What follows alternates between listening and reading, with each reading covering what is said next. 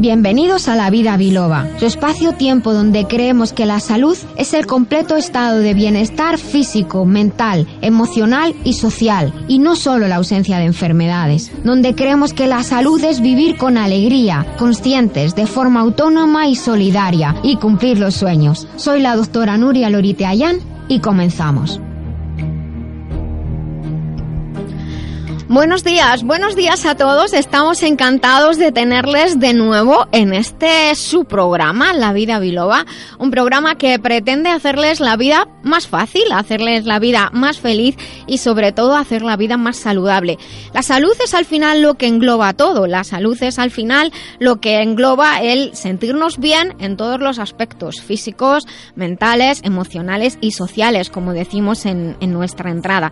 Estamos aquí en el primer sábado de septiembre, día 3 de septiembre. Son las 12 y 7, las 11 y 7 en las Islas Canarias. Sean todos bienvenidos. Pueden aprovechar para decirles a sus amigos que estamos en Libertad FM, que nos pueden escuchar a través del dial y pueden encontrar los diales en la web libertadfm.es y aquellos que son más de aplicaciones, de smartphone o de, o de ordenadores nos pueden escuchar en directo desde libertadfm.es. Todos los puntos de acceso los tienen en la web lavidabiloba.com. Quiero saludar a, los colaboradores, algunos de los que van llegando. Hoy es un día un poquito rarito para esto. Eh, buenos días, eh, Jesús. Y buenos días, Yolanda. Buenos días, Nuria. Buenos días a todos los oyentes. Y tenemos por aquí una pequeñaja que se ha quedado con nosotros, que se llama Nuria, que está aquí con sus auriculares puestos. Nuri, saluda aquí a través del micrófono. Di hola. Hola a todo el mundo. Bueno, pues ahí está Nuri también que se ha quedado con nosotros en el día de hoy. Y saludamos a nuestro técnico Daniel Blanco. Desde luego no podemos hacer nada sin él, así que él es desde luego el imprescindible. Y ustedes, nuestros oyentes. ¿Y de qué vamos a hablar hoy? ¿Qué contenido hemos preparado para todos ustedes? Pues recuerdan que habíamos estado hablando acerca de todas las vitaminas del grupo B. Pues hoy en nuestras píldoras saludables vamos a hablar del ácido pantoténico, que también se llama vitamina B5. Hay muchas vitaminas B, como ven. En la despensa que compensa vamos a tratar un tema que sé que les tiene por la calle de la amargura en estos días a muchos de ustedes. ¿Alguno ha venido con algunos kilillos de más del verano? Pregunto, ¿eh? No, al contrario, hemos rebajado. ¿Tú has rebajado? Bueno, pues felicidades. la mayoría de las personas cogen un poquito de peso y llegan después de las vacaciones con un poquito de peso que quieren quitarse por eso de los por eso al gimnasio y todas estas cosas. Hablaremos de ello.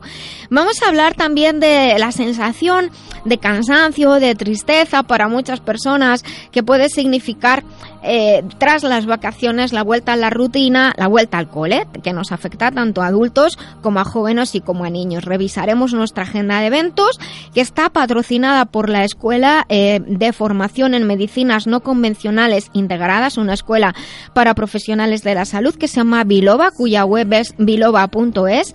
Y en la segunda hora tenemos la sección del remitente intermitente que magistralmente dirige Jesús Fernández, a quien aquí tenemos, de la editorial Letra Clara, que hoy nos va a traer a Juan Fuchen de la escuela Bunkyo. Vamos a aprender acerca de, de chino, japonés, las diferencias entre chino, japonés, coreano, mm, si son amantes de los idiomas y de las artes marciales, por ejemplo, pues les puede interesar tener estos datos. Eh, vamos a hablar también de algunas noticias que han aparecido en estos días en, en prensa relacionadas con el deporte vemos, tendremos sus consultas y en la sección de tecnología y salud que lleva magistralmente también Quisco Carmona, nuestro ingeniero del bienestar, nos va a hablar sobre redes y viralización y además sé que nos tiene preparadas unas secciones de tecnología. Él solo me ha dicho, Nuria, en esta temporada voy a cambiar la sección y voy a dar unas noticias de tecnología que sinceramente no sé qué noticias nos va a dar, o sea que va a ser una sorpresa para todos. Les recuerdo que estamos en La Vida Biloba, en Libertad FM, así que eh, voy a decirles los teléfonos de contacto por si quieren llamarnos porque estamos en directo 91 575 7232 y 91 575 7798. Cualquier consulta cualquier comentario, estamos abiertos a ellos. Llama a la vida biloba, que con rigor y con humor te ayuda la doctora a que te encuentres mejor. Sea un dolor engorroso o un simple ataque de tos, 915757798 o 915757232.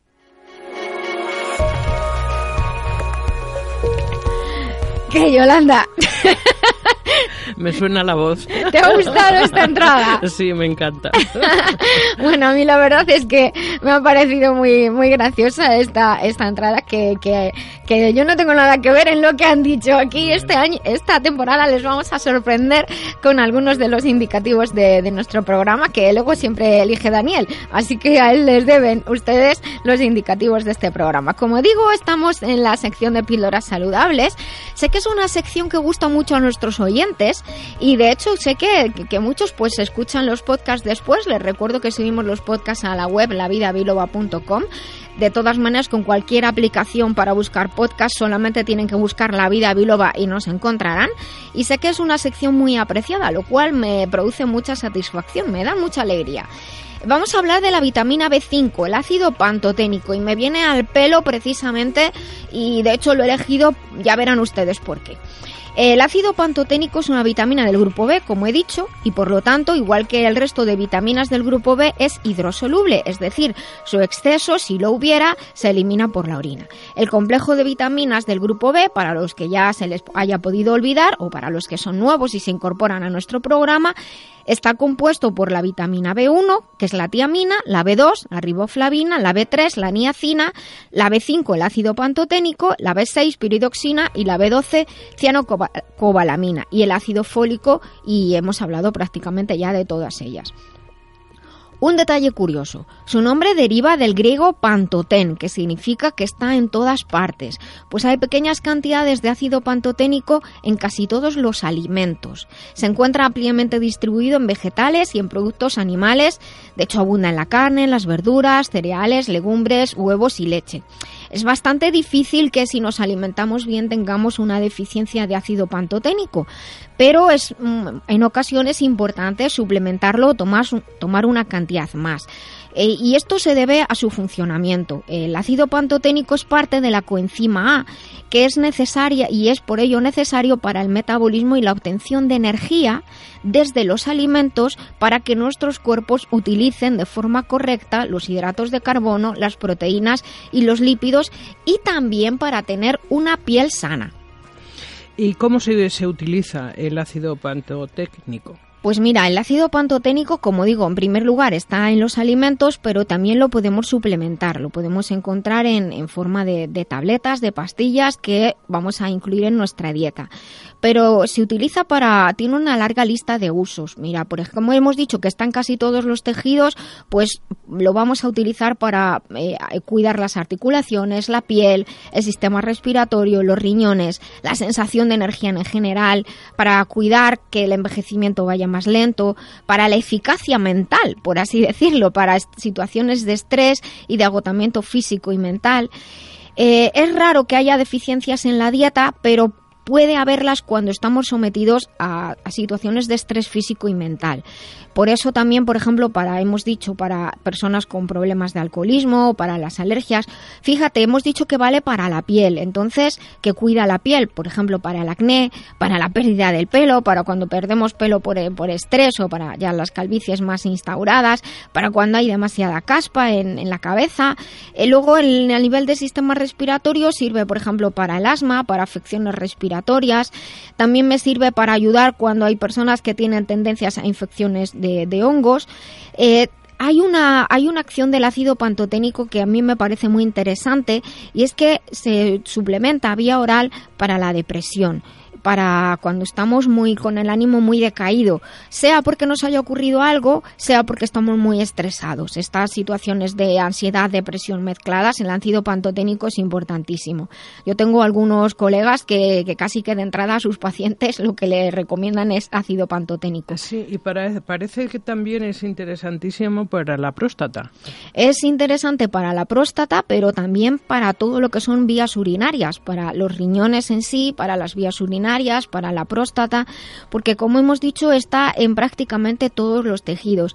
Y también, fíjate, eh, para todo lo que tiene que ver con el sistema nervioso, no solamente el cómo nos desenvolvemos, si estamos tristes o si estamos deprimidos, sino también para la hiperactividad, para esas personas que se sienten de pronto que parece que no pueden parar, para la ansiedad, también para las neuralgias, los dolores de cabeza, eh, para las infecciones en la lengua cuando bajan, cuando bajan las defensas, ayuda a mejorar el rendimiento deportivo, ayuda a las personas que tienen el azúcar alto en la sangre, para las personas que tienen insomnio. Como vemos, tenemos una larga lista de, situaciones en las que el ácido pantoténico nos puede venir bien. Y no me quiero olvidar de que relacionado con el sistema nervioso ayuda a las personas que puedan tener problemas de concentración, los síndromes de autismo, la enfermedad de Parkinson, las neuralgias que ya he dicho, el síndrome premenstrual y también para los dolores articulares.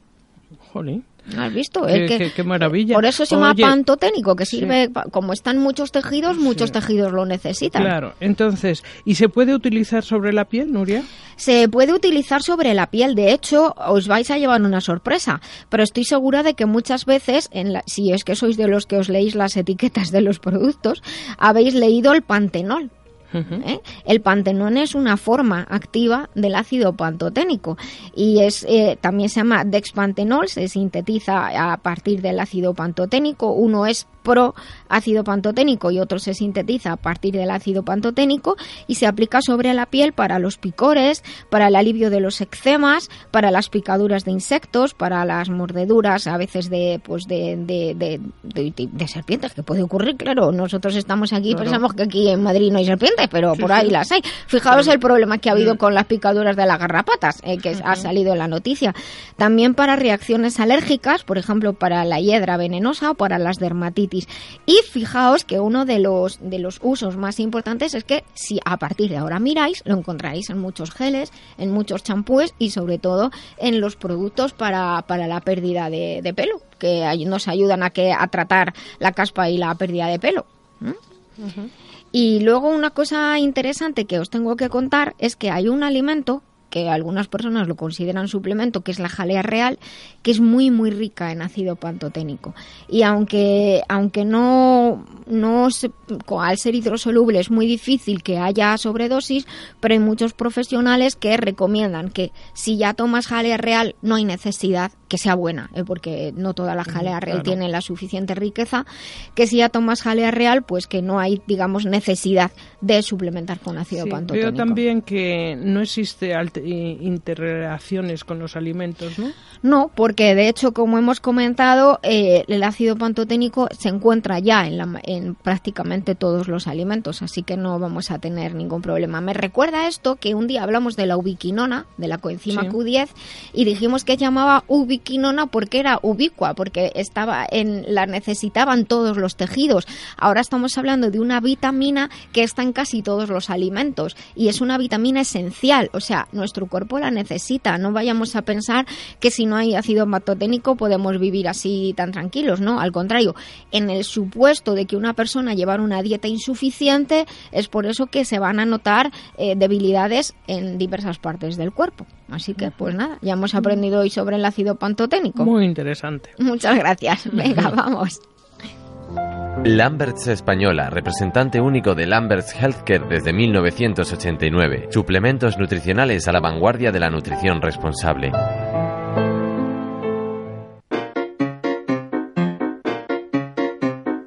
Estamos en la vida biloba en Libertad FM, porque nos gusta ser saludables, ser mejores y vivir en positivo. Me gusta, me gusta, ¿eh? Esta entrada. Bueno, eh, ahora dirán nuestros oyentes, ¿y dónde estamos, Nuria? Que antes ya identificábamos todas las secciones. Pues estamos en la despensa que compensa. ¿Y esta música os gusta? ¿Eh? Pues, eh, no somos novedosos. No, pues ese es Dani. Ya, ya lo sé. Dile gracias a Dani. es un máquina. Total.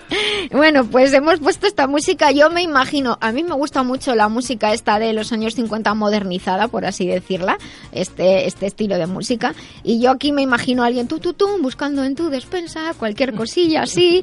Bueno, tenemos a Antonio Jesús al otro lado del teléfono. Hola, buenos días, Nuria, ¿qué tal? Bueno, buenos días, Antonio Jesús. Pues encantados de estar de nuevo contigo un sábado más. Oye, tengo que felicitarte. Sí, ¿por qué? porque, porque sé que, que te faltan horas en tu consulta para atender a tus clientes. Ah, sí, sí, un poquito. Bueno, pues eso está bien porque quiere decir que no solamente eh, estás aquí con nosotros ayudando y colaborando en este programa, sino que la gente que se pone en contacto contigo, con Antonio Jesús Zarza, nutricionista, que trabaja en Huelva, pues es un buen profesional y por eso la gente le gusta y repite. Así que les animo a que, a que consulten con él. Y hoy, Antonio Jesús, ¿tú después de las vacaciones has cogido un poquillo de peso o no? No, no he cogido mucho, la verdad. Bueno, no has cogido mucho. Ah, o sea que un poquillo sí. Un poquillo más sí. Menos medio kilo, creo, o, o un kilo. Bueno. Pero porque me han cogido la feria aquí de, de mi pueblo. Cago en la feria. Bueno, no te preocupes. Yo también. Yo también he, he, pasado el verano y siempre después del verano con eso de que tengo menos, menos estrés, por así decirlo, pues sí, pues cojo un poquillo de peso y entonces pues ahora estamos en modo quitarlo, porque no es bueno llegar al, al, invierno con unos kilos de más. De hecho, la llegada de las vacaciones es un momento en el que muchos de nosotros eh, lo cogemos con energía, hacemos viajes, visitamos a familia, amigos o nos vamos por ahí. En el periodo de vacaciones es normal que cometamos ciertos excesos en la alimentación, debido a que consumimos alimentos de alto contenido calórico y nos saltamos la dieta porque total, eso es lo que dicen todos mis amigos. Eh, bueno, total, que entre las tapas que están tan ricas o el que vas por ahí a otro país a probar las comidas de la tierra, pues dices, no voy a estar aquí con mi dieta del día a día y estoy en otro sitio sin saborear los ricos alimentos de otras zonas. Bueno, pues eso, porque total es muy poco tiempo y entonces pues comemos también más helados, dulces quizás de otros sitios y todo ello está además posiblemente unido a una menor actividad física. Otras personas, al contrario, en verano les da por, por tirarse a las tablas, a coger olas y todas estas cosas. En general, lo que suele pasar es que cuando venimos de las vacaciones, también como parte del síndrome postvacacional que hablaremos luego, hayamos cogido unos kilillos de más. Y nuestro objetivo sea eliminarlos, porque no entramos, también en ese pantalón, en esa falda que encima nos habíamos comprado y resulta que acaban las vacaciones y ya no, no lo podemos abrochar también. Y además, la llegada del cambio del tiempo, que no sé cuándo llegará, porque las previsiones es que todavía va a hacer mucho calor, significa que va siendo momento de empezar a hacer un poquito de, de dieta, sobre todo de dieta depurativa. Por eso, a nuestros oyentes vamos a darles unos cuantos consejos para ayudar a esos kilillos de más. Básicamente, las recomendaciones serían moderar el consumo de alimentos ricos en hidratos de carbono complejos, cereales y legumbres, digo moderarlos, ¿eh? los cuales consumiríamos a razón de una o dos raciones diarias, y consumir una o dos raciones de verduras eh, y tres de piezas de fruta fresca al día, o sea, incrementar las verduras y la fruta y disminuir los cereales y las legumbres. Tanto las verduras como las frutas además son ricas en fibra y nos van a ayudar a acelerar de manera natural el tránsito intestinal y a depurar nuestro organismo. Pero Antonio Jesús nos va a detallar una serie de recomendaciones. Venga, Antonio Jesús, ¿qué nos tienes Sí, preparado? Dime. Mira, hay que hacer cinco comidas al día con el objetivo de estimular nuestro me- nuestro metabolismo. Perfecto, aquí lo tengo. Desayuno, media mañana, almuerzo, merienda y cena. Los alimentos de origen animal que consumamos, como sean las carnes o los pescados, es preferible que sean blancos. Blancos. Pollo, pavo, merluza. No consumir alimentos ricos en azúcares simples, grasa y colesterol. Eso. Evitar los alimentos procesados. Bueno, eso, eso, eso siempre. Pero más, pero más ahora.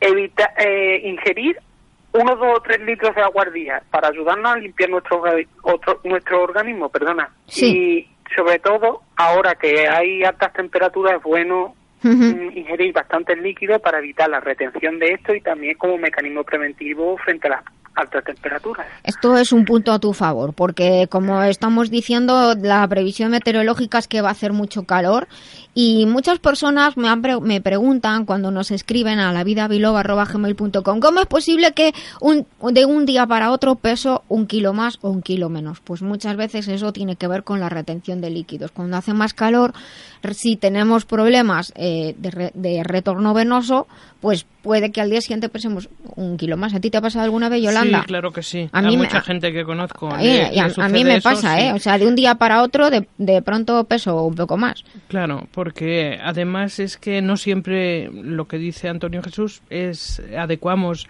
eh, em- bien los alimentos.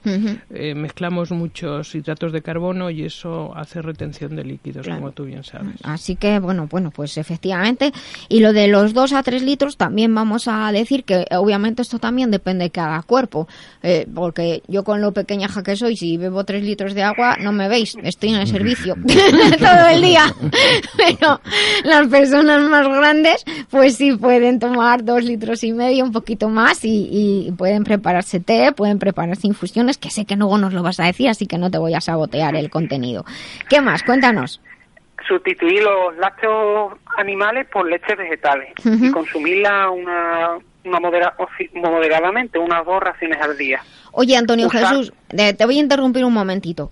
Nos tienes que preparar un día la explicación como facilísima, facilísima para, para niños de lo que son las raciones, ¿vale? Apúntatelo por ahí. Sí, sí, sí. Porque luego esto de unas dos raciones, ¿esto qué significa? Nos dirán muchos oyentes. Pues apúntatelo que lo, lo tenemos que explicar. Venga, continúa. Pues sí. Usar el aceite de cocina, Sí. que será aceite de oliva, de forma moderada, unas tres o cuatro cucharadas soperas a lo largo del día. Eso, o sea, que puede ser tanto para cocinar como, por ejemplo, para aliño en las ensaladas, máximo 3-4 cucharadas soperas. Bien, efectivamente, estas recomendaciones son las más sensatas y luego podemos tener en cuenta que algunas eh, plantas y, y podemos encontrarlos en concentrados como la alcachofa, los estigmas de maíz, el diente de león, la cola de caballo, que nos van a ayudar a depurar nuestro organismo y a eliminar toxinas. Por eso es recomendable también consumir esos 2-3 litros que estamos diciendo de agua en forma de infusión. En ocasiones hemos en- hablado de infusiones que nos ayudan a evitar la retención de líquidos, como a depurar nuestro organismo. Les invito a nuestros oyentes a que visiten nuestra web lavidabiloba.com porque ahí tienen un montón de recetas y un montón de ideas. De todas formas, eh, vamos a repetir algunas y Antonio Jesús sé que nos ha traído una mezcla muy refrescante para disminuir la retención de líquidos y ayudar a depurar nuestro organismo. Venga, que empiezo a tomar nota. Pues sí, mira, consiste en una cucharada de diente de león, una cucharada De- de, café siempre eso. de cola de caballo, de roibo, unas Ujú. hojas de menta y zumo de arándano, limón o uva, el que queramos. Ah, o sea, que eso a elegir. O sea, diente de león, una cucharada, una cucharadita de esas de las de café, que son las pequeñitas del todo. Eh, de, de diente de león, de cola de caballo, de té roibos, unas hojitas unas de menta, hojitas de menta y a el elegir- zumo que queramos. a elegir de arándano. de sí. limón o de uva. Ah, pues mira, está riquísimo. Y se puede preparar un día con arándanos, otro con limón y otro con uvas. ¿Mm? ¿Y cómo se prepara? Pues mira, podemos preparar un litro de infusión, para ello cogemos todas las cucharaditas, las preparamos una tacita y las pasamos a una botella de un litro y rellenamos con zumo de arándano, ¿Sí? limón o uva, Sí. o podemos prepararla en, un- en una taza de té y tomárnoslo a la media mañana o a la media tarde. Bueno, pues eso ya saben ustedes que lo que pueden hacer es elegir preparar un litro o repartirlo entre media mañana o media tarde. Hay gente que, que prefiere beberlo poquito a poco porque así además como sabe muy bien porque por lo que el diente de león está riquísimo, el roibos también, la menta también, pues la verdad es que esto tiene muy buena pinta.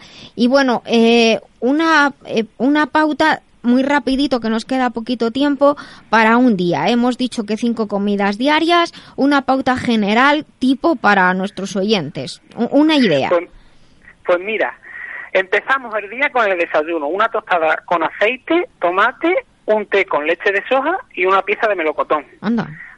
A media mañana, un yogur de soja con nueces, con un puñadito de nueces picadas. Sí. Y en el almuerzo, un aliño de tomate con orégano y un salteado de habichuelas o judías verdes con trocitos de pollo. Y de postre, un- una tajada de sandía.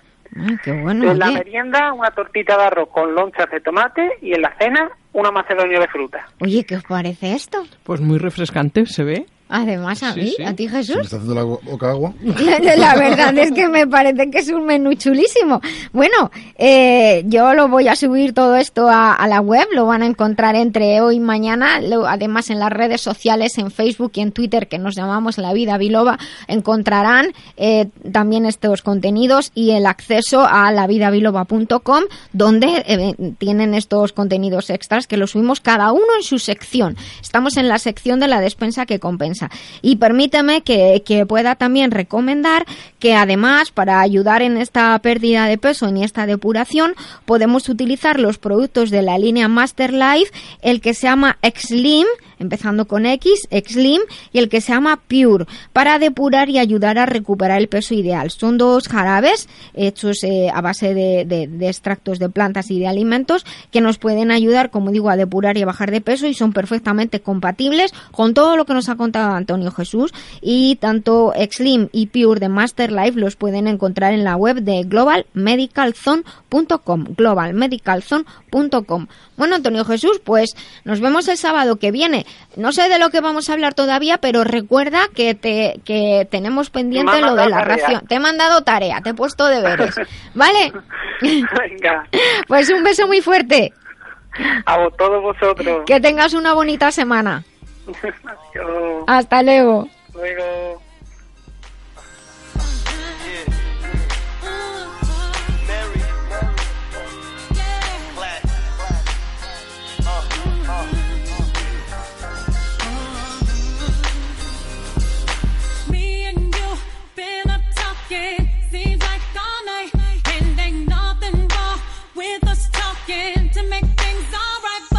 Sunday, baby.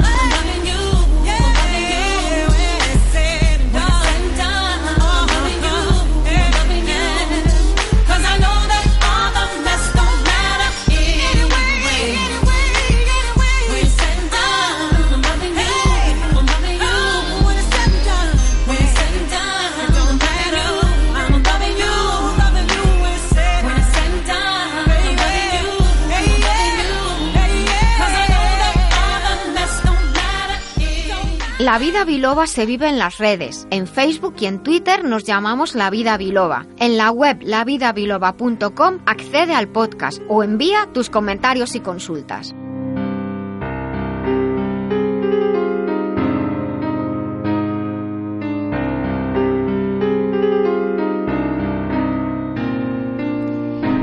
Bueno, pues eh, después de esta canción de Mary G. Blige, que la verdad es que una, es una cantante que, que me gusta mucho, descubrí hace poco y me gustan mucho las letras de sus canciones. Es una mujer muy comprometida. De hecho, hay una canción en, en, un, en uno de sus últimos discos en los que más de que una canción es una entrevista que le hacen eh, durante las sesiones. Eh, se llama Las Sesiones de Londres, el, el disco. Y entonces eh, los, sus fans le preguntan que, que, si sus letras son personales, porque algunas son muy desgarradoras, ¿no? Como muy emotivas de, en la vida. Y, y, ella dice que sí, que ya en sus letras de sus canciones plasma su vida y que por qué no, digamos que ella lo que ha hecho es su vida pública a través de sus canciones, lo cual pues me parece bien interesante. Y eh, antes estábamos comentando acerca de, de coger unos poquitos de, de, kilos, a otros como tú, Jesús, vienen un poco más delgados eh, después de, las vacaciones. Hay mucha gente que viene más delgada pues porque come menos porque, o porque cambia efectivamente el tipo de, dieta. Pero una, algo de lo que quería hablar ahora es de lo que se llama el síndrome postvacacional. Eh, a mí, que soy poco dada, como bien Yolanda sabe, a las etiquetas, eh, porque ya parece que, que, damos nombre a todo y, y, ya nos sentimos felices, ah, no, es que tengo síndrome postvacacional. Pero de toda la vida pasado, nos pasa cuando íbamos al cole, pues que el empezar el cole, el volver al trabajo, esos cambios siempre cuestan. Eh, también habíamos hablado antes de, del verano que también costaba trabajo el parar e iniciar las vacaciones. Es, a, a algunos, el cambio de hábitos. El cambio es, de hábitos. Mm, mm, yo creo que es el inicio de, de lo que se ha llamado ahora eh, depresión. Sí. Sí, sí. Pero lo que pasa es que cuando, cuando estamos trabajando todo el año ahí a tralla, ¿verdad? Yo a mí, de hecho, eh, estos días comentaba con, con unos amigos, me decían, Nuria, pero estás todo el día durmiendo y digo, si es que yo cuando llego a las vacaciones lo que necesito es descansar, me, me, me, sabe muy mal y de hecho no, no suelo hacerlo. Si decido irme o puedo irme, no me voy los primeros días porque es una pérdida de tiempo. Voy a estar en un sitio maravilloso durmiendo como un ceporro. Claro. No, lo que pasa que es curioso, Nuria, yo por ejemplo te hablo por experiencia personal, ¿vale? Yo me he tirado cinco años sin coger vacaciones. Ya te dije antes de enero que no era sano. Del cual mi cuerpo, lógicamente, me dio un toque de atención, Exacto. como tú sabes. Uh -huh. ¿Qué ocurre? Que yo esos, durante esos cinco años a lo mejor descansaba una semana, pero me quedaba en casa. Mm, eso no es descansar. No, es descansar. no ¿por qué? Porque al final iba a la oficina y iba claro. a trabajar. Y este año tomé la decisión, dije, me voy, me marcho. ¿Dónde? No lo sé. Me cojo mi tienda de campaña y me voy. Pues te puedo decir, Nuria, que solamente la sensación del mar, el poner la tienda de campaña, el ponerme el pantalón corto y en plan así guarrete, te ser sincero. Sí, sí, de pues, esto que no te cambie la camiseta que total e paquete. Efecti efectivamente, como se suele decir, bueno, la ropa interior de vez en cuando la cambiaba de, de, de lugar, ¿no? del derecho y del revés. Efectivamente. eh, bueno, pues es curioso, me ha sentado maravillosamente bien. Es decir, Nuria, me levantaba por la mañana, me iba a bailar zumba, que yo en mi vida va a ir a zumba, pero este año me he desfogado. Joder, qué bien. Te, sí, sí. Luego me iba a la playa, me ponía a andar comía, me echaba mi siestecita, me levantaba, me iba a la playa, uh -huh. volvía, me relajaba, veía los Juegos Olímpicos y te puedo decir que me ha sentado de maravilla. Me desconecté, el teléfono lo apagué, por supuesto. Sí, eso es importante. No tenía televisión, lo único que te digo, el ratito que había los Juegos Olímpicos, pues veíamos si ganábamos alguna medallita por ahí, nosotros sí. los españoles. Que nos venía muy bien. Efectivamente. No, no, no, no han salido mal las cosas. Sí, sí, ¿eh? por eso te digo, ¿y qué ocurre?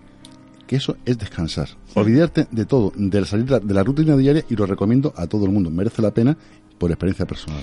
Yo este, lo que he visto en los últimos tiempos es que hay muchos lugares que lo que ofrecen son vacaciones digitales. Es decir, no hay conexión a Internet, no hay wifi. Es, es como entrar ahí en socorro, ¿qué va a ser de esto de mí? Hace, hace unos años eh, yo eh, fui, estuve en una, en una casa rural solamente unos días y, le, y me llevé a mi hijo porque ya tenía edad para poder utilizar los servicios de balneario y tal. Y le dije, dije, Álvaro, ¿sabes? Solamente hay un problema, no hay internet.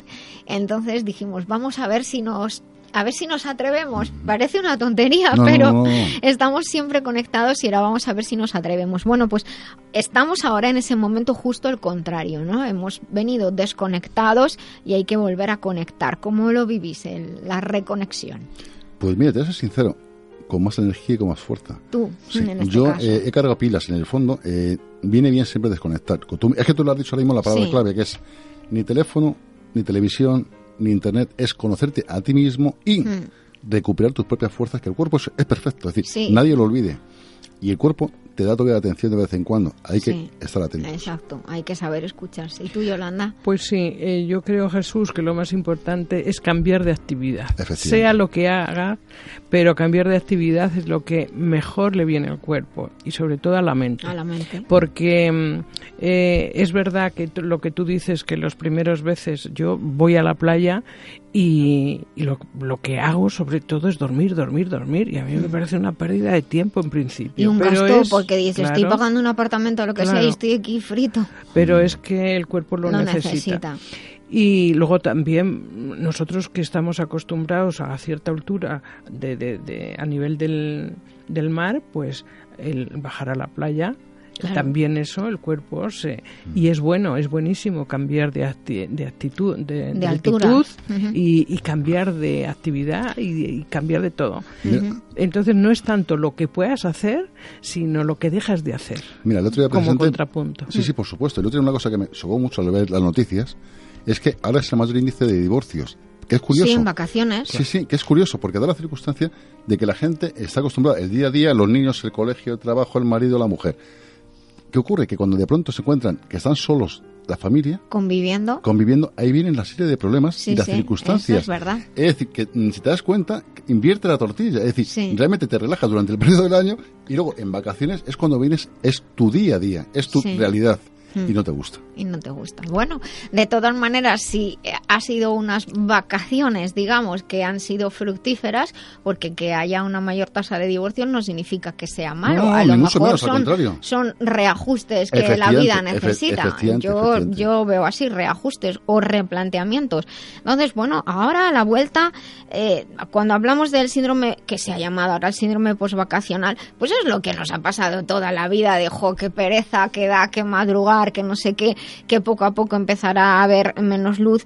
muchas personas pues se quejan de que están cansados, están tristes, les cuesta eh, hacer las tareas diarias y acuden a las consultas pensando que están enfermos y no están enfermos, es el cambio de ritmos. Justo lo que hablábamos antes es, es cuestión de inercia, o sea, la física nos enseña que, que cualquier objeto que está en movimiento sigue en movimiento si nada lo para y cuando estás parado nada arranca si nada hace que arranque. Entonces es el cambio. No, y sobre todo que tenemos poca facilidad para invertir el, el, pensamiento en curso. Mm, mm. Es una suerte tener trabajo, es una suerte tener un colegio, volver a ver a los amigos, a los compañeros.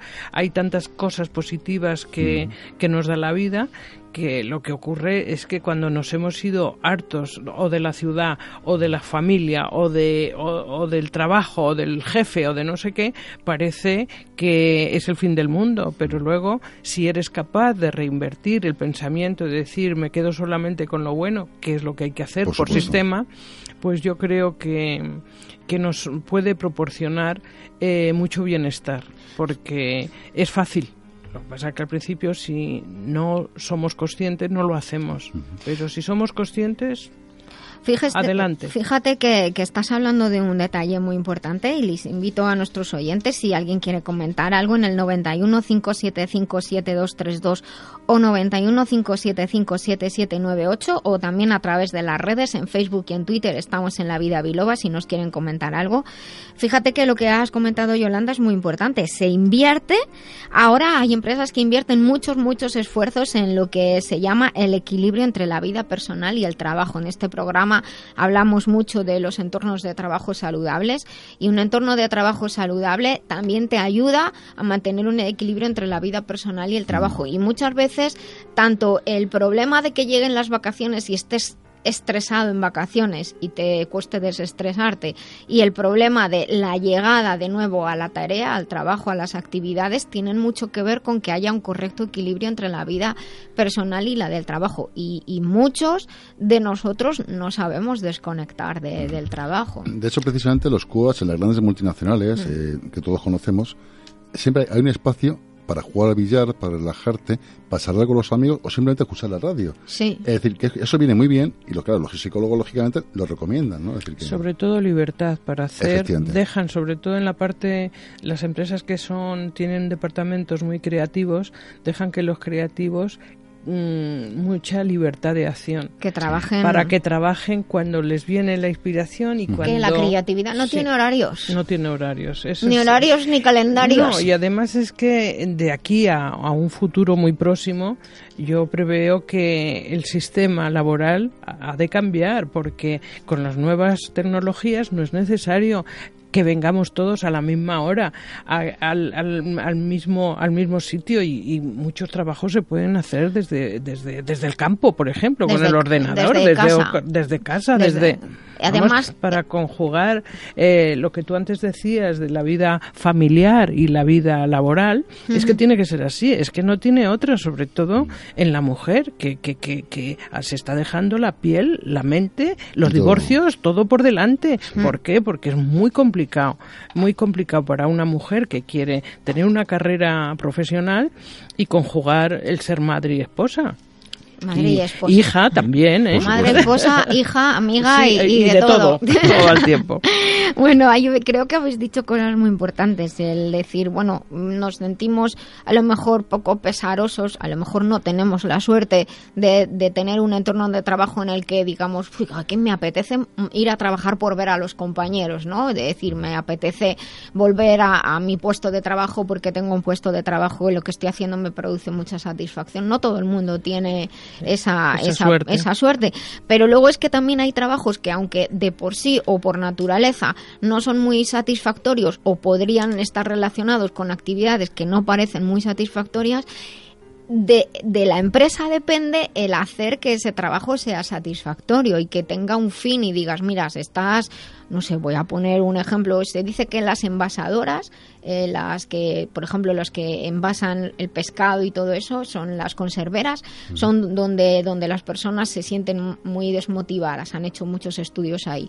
Pero cuando les han dicho, mira, todo este trabajo que tú estás haciendo, que parece trabajo sucio, así entrecomillado, eh, sirve para que las personas tengan en su mesa un alimento de alta calidad y estén bien alimentados y los niños crezcan y no sé qué, no sé cuántos, han dicho, jo, pues estoy haciendo un trabajo bonito, por mucho que parezca desagradable. Entonces, eso hace hace que uno vuelva con, con más eh, alegría al trabajo. Y yo creo que aparte de lo que estáis diciendo, de sentirnos felices por tener un trabajo, dado el tiempo en los que estamos, bueno, siempre, pero dado en los tiempos que estamos, también algunos consejos es pues descansar lo suficiente, planificarnos las tareas, ver lo que realmente es importante y lo que no es tan importante, no agobiarnos, no querer hacer el cambio de manera repentina porque, porque es imposible, no pretender sacar ya la ropa de invierno y quitarla de verano y dejar la casa como los chorros del oro y volver a trabajar y todo eso, todo eso a la vez y pues lo que estaba comentando Yolanda y Jesús, eh,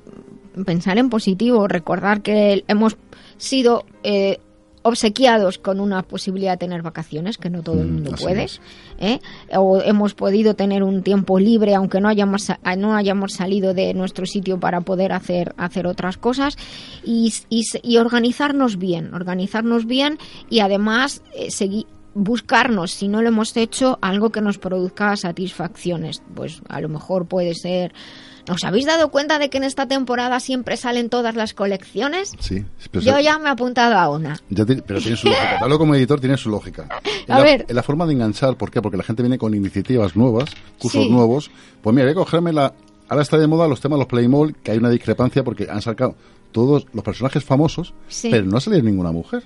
Que es curioso, y la gente los ha criticado, y con razón, porque han puesto hombres, no ha puesto ninguna mujer.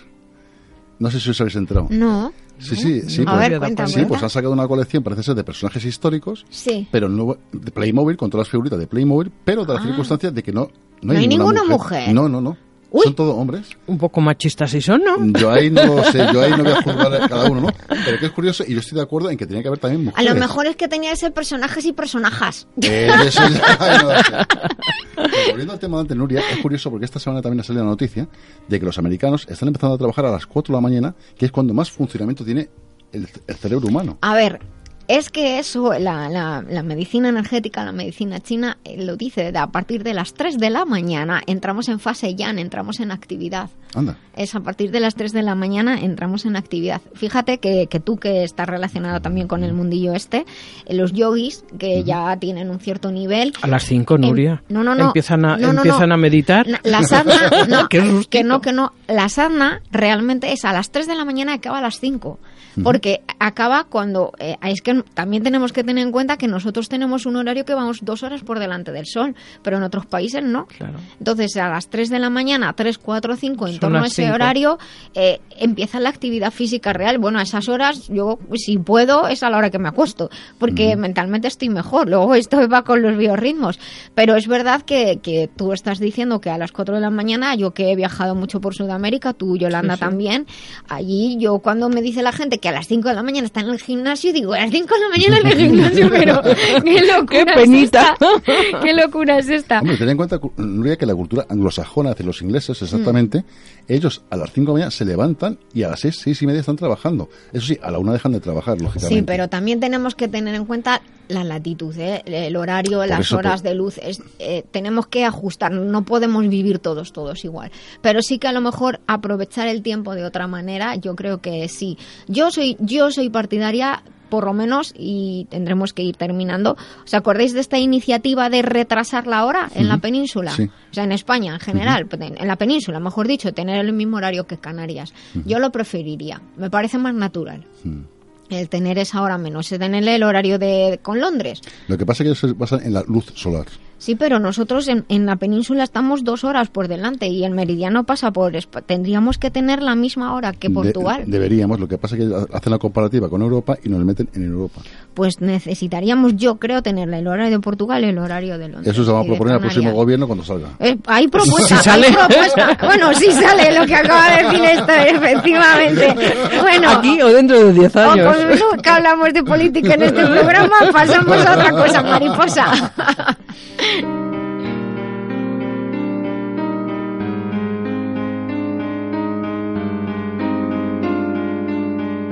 Haz con nosotros la vida biloba porque nosotros la hacemos para ti, en Libertad FM. Bueno, pues hemos pedido consultas y a lo largo de esta semana nos han llegado muchas consultas. Las vamos a ir solucionando paulatinamente. Algunas las respondo y las respondo yo personalmente eh, en directo a cada persona porque son consultas que a lo mejor no son para leer, pero creo que tenemos una que sí que la podemos leer eh, en, en general. A ver, dinos. Nos escribe, nos escribe Luisa diciendo que buenas tardes, he estado escuchando el programa, les felicito por él. Quería plantear una pregunta mm, bueno, una sorpresa más bien. Pues me ha subido el colesterol. Tengo 400, 240, nunca lo he tenido tan alto y todo lo demás está bien. ¿Qué me dices al respecto? Bueno, pues sí, es una sorpresa para, para muchas personas cuando en una analítica general, no habiendo tenido nunca el colesterol alto, sube el colesterol. Pero hay muchos factores por los que esto puede ocurrir. Muchas veces esto está relacionado con el estrés, eh, si el resto de valores, como en este caso dice que están bien, pero para nuestros oyentes, si las transaminasas están bien, si los lípidos en sangre están bien y el, colesterol está alto, les pido que valoren su nivel de estrés, porque muchas veces esa es la cuestión. En otras veces, otras ocasiones es la alimentación, simplemente, y cambiando la alimentación, los niveles de colesterol van a bajar. Pero hay un, hay un momento muy importante de la vida, y veo que nos escribe una mujer, que es justo el cambio hormonal. Y en el cambio hormonal. Porque tiene 49 años, nos dice. Pues ahí en el cambio hormonal, eh, eh, el, tiroides y los ovarios se desajustan, ahí hay una confluencia a nivel enzimático de, de, utilización de, de los transportadores de estrógenos y entonces los valores de colesterol pueden subir. Pero bueno, no, no es bueno tenerlo alto. Entonces, ¿qué le podemos recomendar? Le podemos recomendar pues un cambio dietético, todos lo sabemos lo que tenemos que hacer, reducir el, el, nivel de azúcares, tanto azúcares simples como azúcares complejos, pero sobre todo azúcares simples, bollería industrial y de las grasas, mejor pescados eh, blancos que pescados azules, hacer ejercicio es muy importante porque ayuda a bajar los niveles de colesterol, a apuntarse a cualquier sistema que ayude a controlar el estrés. Y en cuanto a eh, eh, complementos dietéticos le podemos recomendar dos de la línea Master Life, tome nota Luisa o cualquier otro que nos esté escuchando que le pueda venir bien, de la línea Master Life tenemos dos productos, uno que se llama Green, como verde en inglés, Green, y otro que se llama Pure, para purificar. Estos dos productos son unos jarabes que se pueden tomar a la vez. Se toma 20 mililitros de cada uno por la mañana eh, o por la noche, es suficiente y lo que y también le podemos recomendar que tome un, un que se llama Ericium, Ericium MRL. Son tres comprimidos al día. Con esto eh, recuerde que hasta 3-6 meses no conviene volver a realizar los test de colesterol porque no va a dar tiempo a que funcione, pero si combinan dieta, ejercicio, disminución del estrés y Master Life Green con Master Life Pure, estoy segura de que el colesterol va a ir disminuyendo. Pero de ese tiempo, ¿eh? de ese tiempo para que el organismo pueda, si además hay un cambio hormonal de, de base, para que el organismo pueda recomponerse de nuevo. Y lo pueden encontrar en la web globalmedicalzone.com, globalmedicalzone.com si tienen alguna duda pueden volvernos a escribir o mirar en nuestra web lavidabiloba.com y estamos aquí para atenderles a todas sus consultas y muchas gracias porque esta consulta es... Dime, dime. Sí, Nuria, em, me gustaría que aclarases algo sobre los huevos. ¿Qué tienen que ver con el colesterol? A ver, el tema de, los huevos, lo que ocurre es que la yema del huevo tiene un nivel de grasa importante. No olvidemos que los huevos son una célula que van a ser un ser vivo.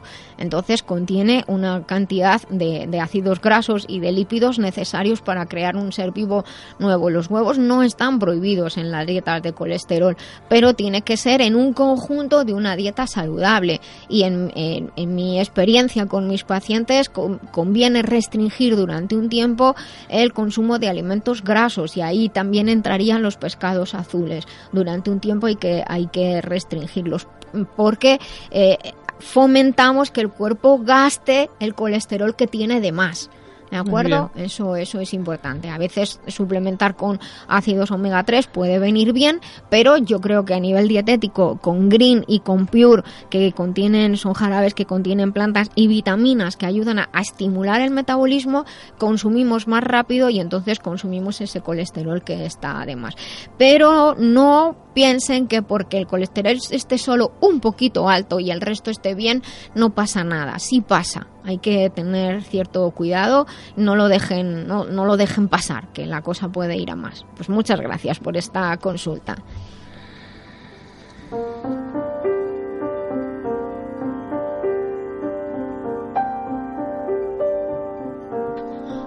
Bien, estamos ya terminando nuestro programa, nos quedan dos minutos, son las 12.58, las 11.58 en las Islas Canarias. Y entonces voy a ir a nuestra sección de eventos. En la escuela Biloba, que tiene su web biloba.es, es una escuela especializada en formación para profesionales de la salud en medicinas o terapias no convencionales, ha abierto una nueva edición de la formación en acupuntura avanzada y apoyo al sistema locomotor con inclusión del apoyo al deporte y a la actividad física y empieza en el mes de noviembre. El plazo de inscripción está abierto en la web biloba.es, biloba.es en el apartado de cursos. Las plazas son absolutamente limitadas, ya quedan muy poquitas libres y en los días 7, 8 y 9 de octubre, sobre todo el 8 y 9 de octubre, se celebra en San Lorenzo del Escorial la Feria Escosalud, en la que tengo el honor de participar en varias mesas redondas sobre temas de salud. Como digo, está organizado por el Ayuntamiento de San Lorenzo del Escorial y estaremos participando con distintos temas de salud. Para mayor información pueden consultar lavidabiloba.com.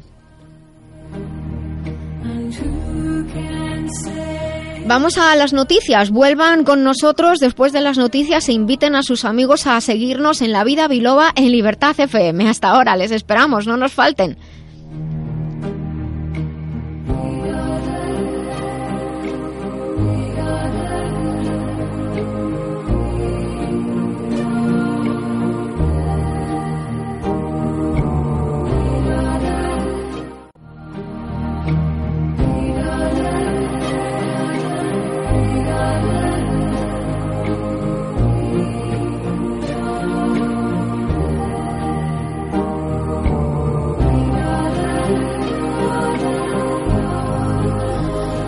Bueno, pues ya estamos aquí, se está recomponiendo de nuevo el estudio después de las noticias, hay que salir a beber agua, servicio, entran nuevos, entran nuevos invitados. Estamos en esta segunda hora, sean bienvenidos todos los oyentes que estaban antes con nosotros antes de las noticias y también todos aquellos que se incorporan en esta segunda hora a La Vida Biloba en Libertad FM. Sepan que nos pueden seguir a través de, las redes sociales en Facebook y en Twitter, nos llamamos La Vida Biloba. Estamos, eh, también pueden seguir la retransmisión del programa en directo, en, estamos en, streaming, eh, desde, la, desde libertadfm.es, desde lavidabiloba.com, están todos los accesos, así que el que no nos encuentra es porque no quiere. Son las 13 y 6, las 13 y 7 acaban de dar, las, 13 y 7, las 12 y 7 en las Islas Canarias. Estamos, como digo, en la segunda hora del programa. hemos tenido una primera hora muy bonita hablando de la vuelta de las vacaciones, de controlar nuestro peso, de cómo volver con ánimo a las actividades diarias. Y ahora tenemos secciones que son muy interesantes y muy queridas en, nuestro programa. Vamos a, ahora a hablar con, Jesús Fernández de la editorial Letra Clara en el remitente intermitente, con el señor Juan Fuchen de la escuela Bunkyo, ahora él les presentará. Eh, luego tendremos también a Quisco Carmona, nuestro ingeniero del bienestar en tecnología y salud. Hoy vamos a hablar de redes y viralización y además nos va a hablar sobre noticias de tecnología. Les aseguro que no tengo ni idea de lo que nos va a decir, pero estoy seguro de que va a ser súper interesante. Sean ustedes todos bienvenidos y muchas gracias de nuevo a nuestro técnico Daniel Blanco, que está al otro lado del cristal, sin el cual esto no sería posible. ¿Quieres saber más sobre la vida biloba o sobre la doctora Nuria Lorite? Visita lavidabiloba.com. Escribe, comenta, participa. ¿Qué? ¿Te gusta más, Jesús? Me encanta. eh, a ver. vamos a ver. Hoy tenemos un invitado muy especial. Es una persona que le tengo muchísimo aprecio hace ya muchos años, que es Juan Fu Chen. Muy buenos días, Juan. Buenos días, Jesús. Hola, Juan, buenos días. Vamos a ver, voy a explicaros quién es Juan. Juan es el director de la Escuela Bunkyo, Escuela de Chino, Escuela de Chino Bunkyo Madrid. Concretamente están en la calle Valverde, 13, segundo piso. Y el número de teléfono, pues si alguien le interesa o quiere aprender chino, japonés o coreano, es el 91 01 33 383. Repito, 91 01 33 3833. Juan, muy buenos días y lo que te quería consultar es, ¿cómo fue montar una escuela de chino en España? Mm. Bueno, pues la verdad es que esto son cosas que ni siquiera piensas, ¿no? En un principio que, quieres hacer. Yo realmente empecé a dar clases cuando era universitario aquí en Madrid y poco a poco empecé a dar clases. Así que mm, dando clases parece que cada vez había más gente, más compañeros que tenían interés y fui buscando un sitio, ¿no? Empecé con un aula, ¿no? Luego se amplió a dos, luego fuimos ampliando a tres, luego cuatro, cinco, seis, siete y así pues poco a poco se fue montando un poco la escuela. Pero nunca hubo un objetivo claro de, decir voy a hacer una escuela de chino, sino bueno, voy a dar clases de chino. pero, no solamente chino, es chino, japonés y coreano. Sí, eso es. Los, llevamos diez años dando clases de chino y los últimos cuatro años se ha empezado con eh, japonés y por lo tanto se está ampliando. Y desde este año, desde el curso pasado, también se empieza con coreano, que ahora hay mucha gente interesada también en coreano. Sí. Y lo que quería yo decir a nuestros oyentes, me van a permitir que os corte, es que eh, preguntar a nuestros oyentes qué hacemos en la vida biloba hablando de temas de, idiomas. Pues es un tema muy especial, te digo, ¿por Porque actualmente en el mercado y la demanda eh, la gente está buscando otras alternativas, no solamente el mercado inglés o lo que es el americano, dijéramos, está viendo lo que es campos chinos, japoneses y coreanos en España y viceversa. Es decir, también hoy día se puede fomentar, dijéramos, que una persona, un chino que quiera invertir, como se está pasando en España, pues tenga lo que es traductores e incluso gente que les pueda ayudar. ¿Me equivoco, Juan, lo que estoy diciendo no? No, no, no, es así, es verdad. Y estáis hablando de, sobre todo, en el campo también de, de lo que es la salud. Quizás también eh, mucha gente, tenemos muchos alumnos también que estudian idiomas, gente más mayor a partir de los 60, 65, 70, que quieren estudiar idiomas también para conservar un poco, un idioma un poco diferente, porque el, chino, el japonés, coreano tiene un sistema de escritura diferente, tiene lo que se llaman los hansen, los kanji eh, famosos, que hace que digamos que, que tengas que utilizar el cerebro de una forma diferente, ¿no? Los occidentales que siempre habéis leído abecedario, sin embargo, en chino digamos que cada carácter se lee de una forma mm, diferente. No te dicen, ningún carácter te dice cómo se tiene que leer, sino que lo tienes que saber de memoria. Estoy segura, estoy segura que ningún español pronuncia como tú el castellano. bueno, lo pronuncias mucho tiempo, y, lo pronuncias muy bien. Y tienes un bozarrón, qué bien. bueno, llevo mucho tiempo en España. ¿eh? No tiene mérito. Tiene más mérito los alumnos que estudian idiomas ¿no? Eh, orientales, asiáticos. ¿Cuál, por ejemplo, en qué clase de alumnos tienes? ¿Cuál es el promedio? Dijéramos, ¿y por qué aprenden chino, dijéramos, en tu escuela? ¿Por qué aprenden? Bueno, tenemos eso, muchos tipos de, alumnos, ¿no? Los hay que aprenden por lo que es por currículum los chavales, ahora están un poco por la idea de, trabajar, ¿no? Por el trabajo, por trabajar fuera, por irse a vivir fuera, ¿no? Muchos quieren aprender eh, lo que es el chino.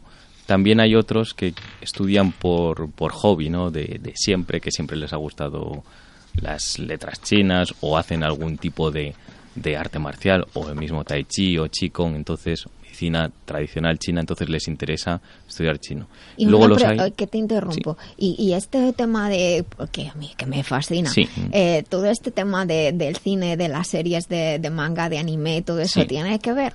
muchísimo. Por ejemplo, todos los alumnos de, de japonés, con 90% cuando vienen es porque desde pequeños ven anime, lo que mm. es le manga, claro. y entonces todos vienen con una base muy parecida que todos todos comparten, digamos, este, este esta afición.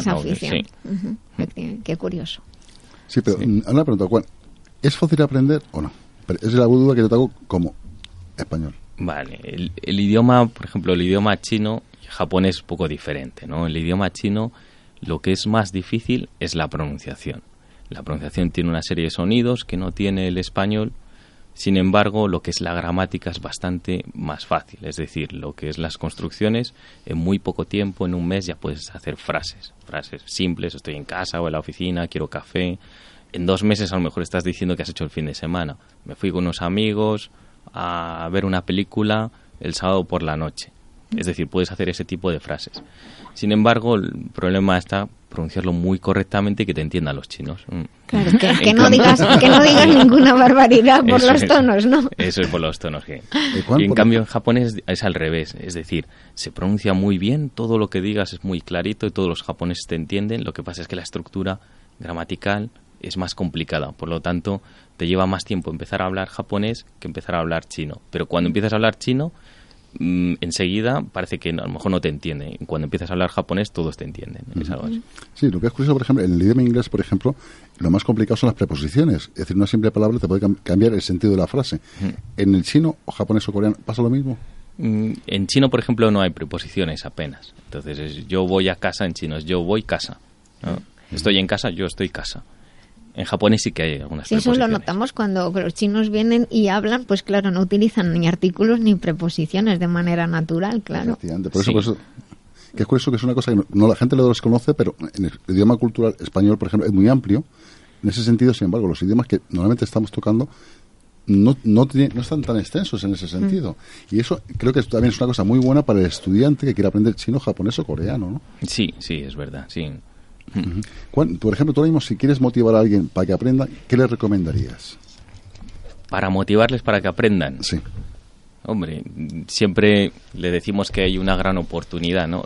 No solo es, o sea, el aprender un idioma, claro, no solamente es eh, poder comunicarse, sino que te abre mucho la mente, ¿no? La forma de pensar. Muchos alumnos que a lo mejor antes de, de estudiar chino nunca habían comido comida china y tal, pero en cuanto empiezan a aprender el idioma, solo se les abre igualmente la mente pues para probar nuevas cosas, no solo comida china, a lo mejor se abre al aprender un idioma diferente, se le abre para comer otro tipo de comidas, no solo la china, japonesa en general.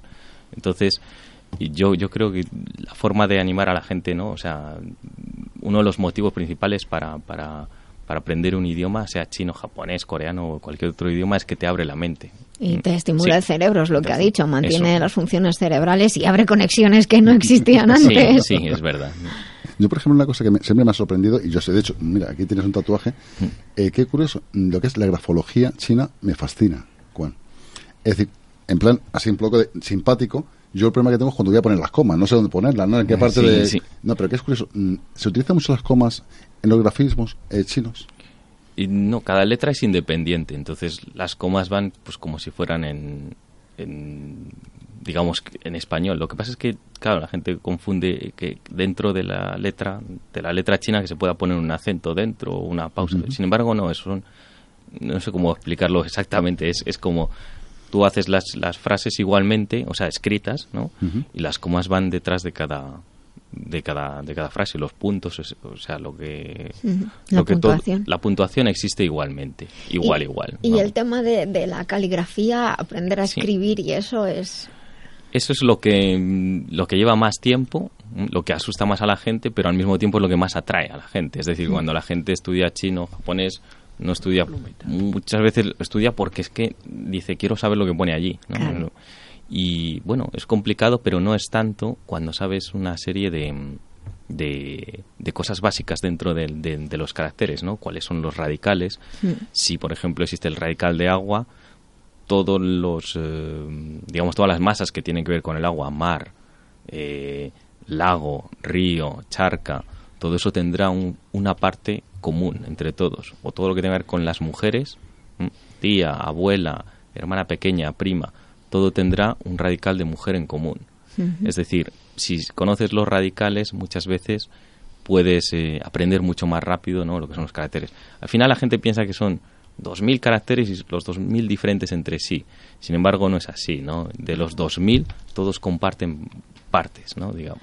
Oye, te quería hacer una pregunta que le había dicho a Jesús que te lo hiciera él, pero como acabas de decir esto, te la voy a decir yo.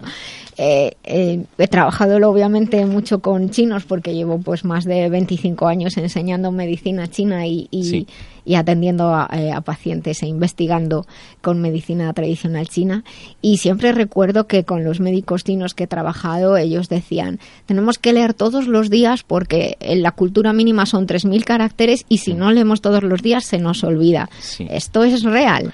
Es, en parte sí que es real, es decir, hombre, cuando ya tienes una base de, de, de ¿no? de caracteres, no es que se te vaya a olvidar de no leer de un lado de un, de un día para otro, hmm. pero es verdad que sí que te el, leer, ¿no? el leer todos los días te mantiene, digamos que recuerdas mucho mejor los caracteres. Lo que es, eh, lo que sí que se olvida es el escribir. Es decir, reconocer, nosotros podemos reconocer siempre los caracteres, pasen 10 años, 15, aunque no lo hayas escrito. Sin embargo, escribirlo es lo que se te puede olvidar. Hay, un orden especial y eso, ¿no? Hay un orden de trazos. Bueno, mira, Jesús, esto te viene bien porque Jesús, que él es el director de la editorial Letra Clara, lo de hay que leer todos los días para que no se nos olvide, el cerebro esté activado. Por supuesto, y sobre todo comprar libros. Bueno, yo tengo la suerte, gracias a Dios, de hacer los manuales de Bunkio, que voy a repetir, incluso si la gente, las personas, alguien oyente lo quiere escuchar, es o lo puede ver, es www.chinomadrid.com. Ahí pueden acceder, ver la página de Juan, Bunkio, y os puedo decir que siempre que voy allí veo muchísima gente, mucha gente joven, es curioso, Juan, y te puedo decir personalmente que es un placer compartir los manuales, los, lo que es, y cada día aprendo más. Lo que pasa que, lógicamente, yo hay veces que no puedo corregir, lógicamente, estas cosas porque no entiendo grafología, ¿no? Pero muchas veces, incluso aquí tengo el primer libro, el primer manual, que es el de iniciación. Ese va a ser para mí. Efectivamente. Sí. Del cual dices, eh, tienes cómo se lee, cómo se escribe y qué se traduce, ¿no? Es decir, hmm. que es curioso, son tres idiomas en uno realmente. Sí, sí, es lo que hace que te mantenga eso, el, el, cerebro muy activo, ¿no? Lo que decíamos, ¿no? Porque es como tres idiomas en uno, efectivamente. Tienes una parte que es la pronunciación, y una parte que es la escritura, y una parte que es la traducción. La traducción, sí, eso es. Sí, eso. Nosotros estamos muy contentos con, con vosotros, con la editorial. ¿eh? Muchas gracias.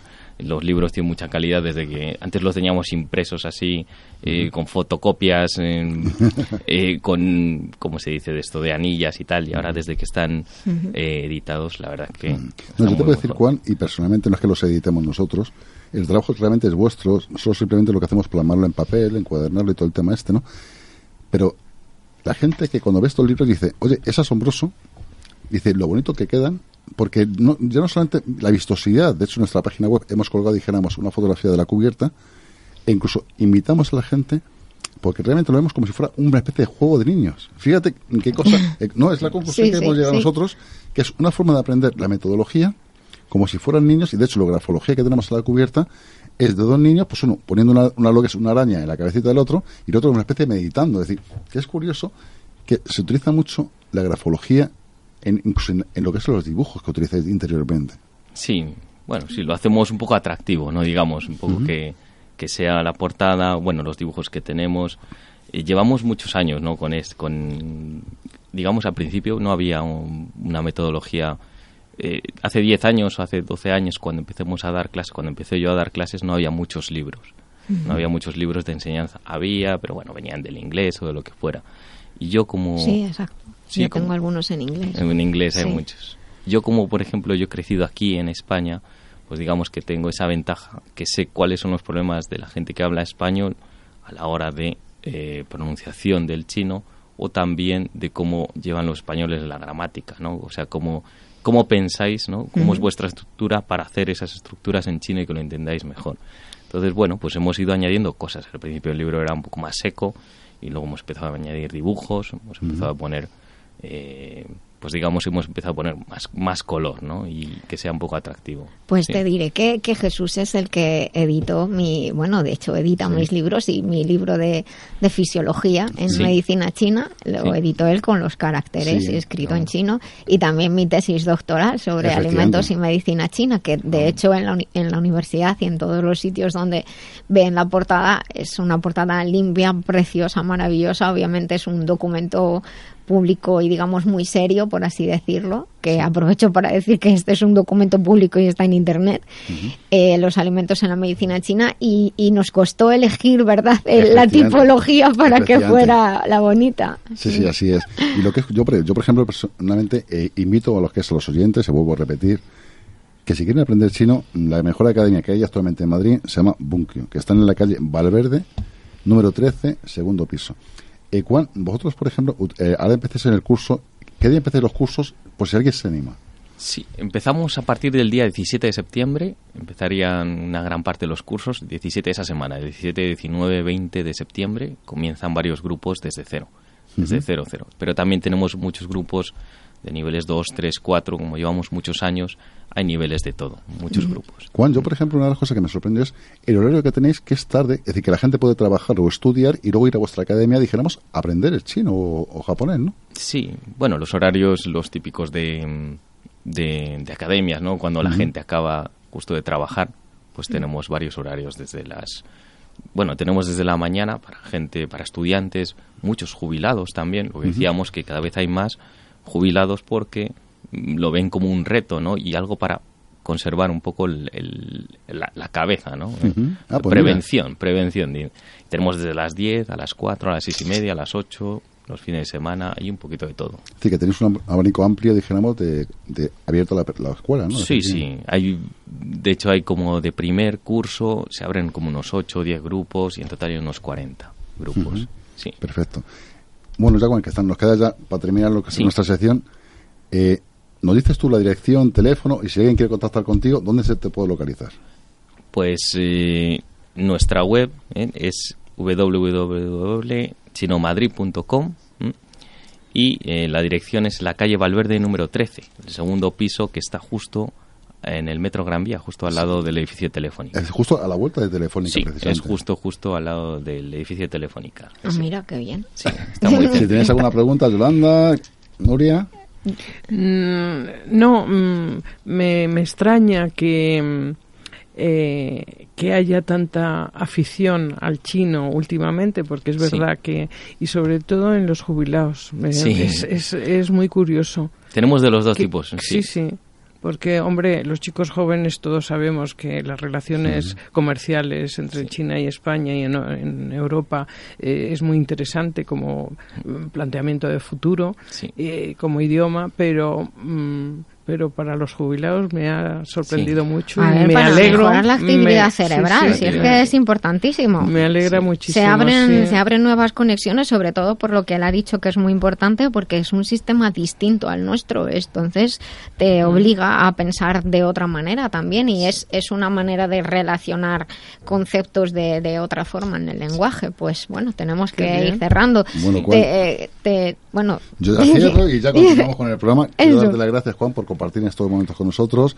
Has dejado la academia por compartir este ratito y queremos darte las gracias y esta es tu casa para lo que a tu entera disposición. Pues muchas gracias por invitarme. ¿eh? Pero quédate con nosotros si quieres, te puedes quedar o marcharte lo que tengas que hacer. Estás invitado a quedarte en el programa si quieres. Nosotros vamos a estar aquí hasta las dos. Ahora continuamos.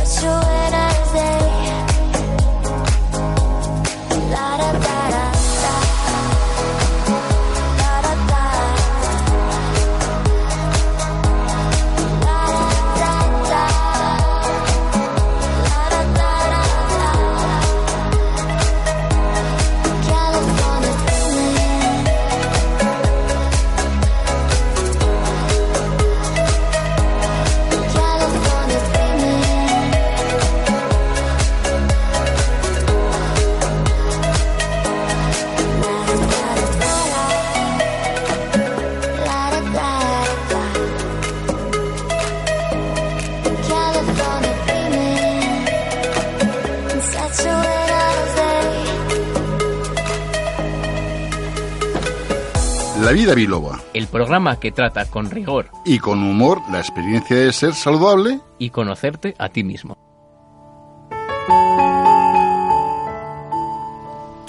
Bueno, pues muchas gracias por seguir aquí con nosotros en La Vida Biloba. Muchas gracias a los que se incorporan a esta que es eh, este que es su espacio, su espacio-tiempo. Sabemos que cada vez somos más en el equipo, en la familia de La Vida Biloba. Cuando digo equipo es porque este programa lo hacemos entre todos. Nosotros aquí, Daniel al otro lado del, del cristal, pero ustedes con sus sugerencias, con sus aportaciones. Y una de las aportaciones que nos ha llegado es esta que quiero comentar ahora. He recuperado la, noticia de, del diario Marca para respetar las fuentes, que eso como científico siempre me parece importantísima. Y eh, quiero hacer un comentario que es una reflexión realmente. Hemos acabado las Olimpiadas, a mí las Olimpiadas siempre es algo que me, produce, como decirlo, eh, admiración. Yo lo, lo, vivo con mucha pasión las Olimpiadas porque soy una gran admiradora del esfuerzo eh, todo mi respeto a los atletas que están trabajando día cada día, algunos en condiciones no muy, no muy beneficiosas y no muy óptimas, porque muchos tienen que compaginar, no tienen presupuesto y tienen que trabajar y además entrenar para poder llegar a, ser olímpicos. Y ahí está el, el esfuerzo del ser humano plasmado. Pero hay un algo más especial y es que ahora del 3 al 18 de septiembre en la ciudad de Río igualmente empiezan los, los Juegos Paralímpicos. Es la misma sede, son las mismas instalaciones que los Juegos Olímpicos, pero los Juegos Paralímpicos siempre tienen menos seguimientos. Van a ser 11 días de competición con 4.350 deportistas ciegos con discapacidad física o intelectual o parálisis cerebral procedentes de 176 países que participan en 22 deportes que forman parte del programa de competición atletismo baloncesto en silla de ruedas, ciclismo, esgrima en silla de ruedas, fútbol 5, fútbol 7, alterofilia, hípica, natación, tenis en silla de mesa, tiro con arco. Sinceramente yo cada vez que veo los Juegos Paralímpicos el corazón me da un vuelco y lo digo con todo mi respeto y con todo mi cariño y es desde aquí eh, queremos pues mostrar nuestro respeto, nuestra admiración por todos los deportistas del mundo, pero permítanme que de manera especial lo hagamos a los deportistas paralímpicos, porque además de llevar el esfuerzo que significa realizar un deporte de alta competición, el esfuerzo diario, no siempre se tienen ganas de entrenar por mucho que sea tu deporte favorito, máxime cuando tienes una discapacidad que te obliga a enfrentarte a ti mismo, que te obliga a enfrentarte al dolor, que te obliga a enfrentarte al mundo, que te obliga a enfrentarte a una, a una enfermedad. Y quiero, eh, todo esto también viene a, en relación con que eh, la atleta Marianne Berkok, una belga que hace tres lustros se vio sorprendida por una enfermedad degenerativa que la dejó en una silla de ruedas, a día de hoy eh, ha pedido la eutanasia para poner fin a su sufrimiento y lo hará tras los Juegos de Río. Esto me parece algo sumamente importante. Me quedé muy sorprendida al leer la noticia. Ella nació en el año 1979. Ya jugó en, los Juegos Paralímpicos en Londres, donde logró la medalla de oro en los 100 metros lisos y plata en 200 y 400 metros lisos. El año pasado en los Mundiales de Doha se proclamó campeona del mundo batiendo récords en 400, 800, 1500 y 5000 metros. Ella ha escrito un libro, ella ha hecho muchas declaraciones públicas, ella quiere ser recordada en el podium, quiere ser recordada por su esfuerzo, quiere ser recordada eh, con alegría, pero tiene todos los papeles preparados para finalizar su sufrimiento. Y se me pone la carne de gallina al decir estas, estas palabras en el que una, ella en sus propias palabras dice, Río es mi último deseo, espero acabar mi carrera con un podio. Comienzo a pensar en la eutanasia, pero a pesar de mi enfermedad he vivido lo que he vivido lo que otros solo pueden enseñar soñar. Esta es una reflexión que dejo. En la primera hora hablábamos del síndrome postvacacional y decíamos aquí entre todos que era importante pensar, vale, estamos tristes, estamos cansados, pero tenemos un trabajo. Y aquí tenemos un ejemplo de superación en el que ella dice, a pesar de mi enfermedad, he vivido lo que otros solo pueden enseñar. Ella tiene, como digo, todo preparado en un país donde, donde está permitida la eutanasia y que dejo aquí esta, esta reflexión, Yolanda, algo que comentar. Bueno, mm, claro, es una valentía. Eh, se ve que es una persona que lo tiene muy claro, que, encima en su país se lo permiten, porque aquí eh, de alguna manera también está permitido.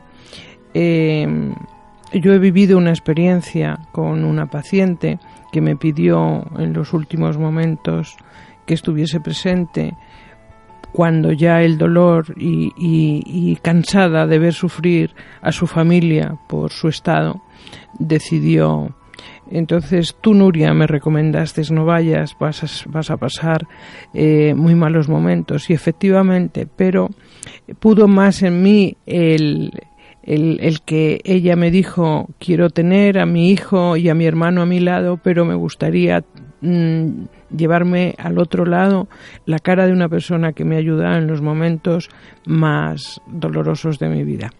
Entonces fue muy bonito muy bonito y un gran honor para mí que, quisiera eh, cerrar sus ojitos en, ese momento.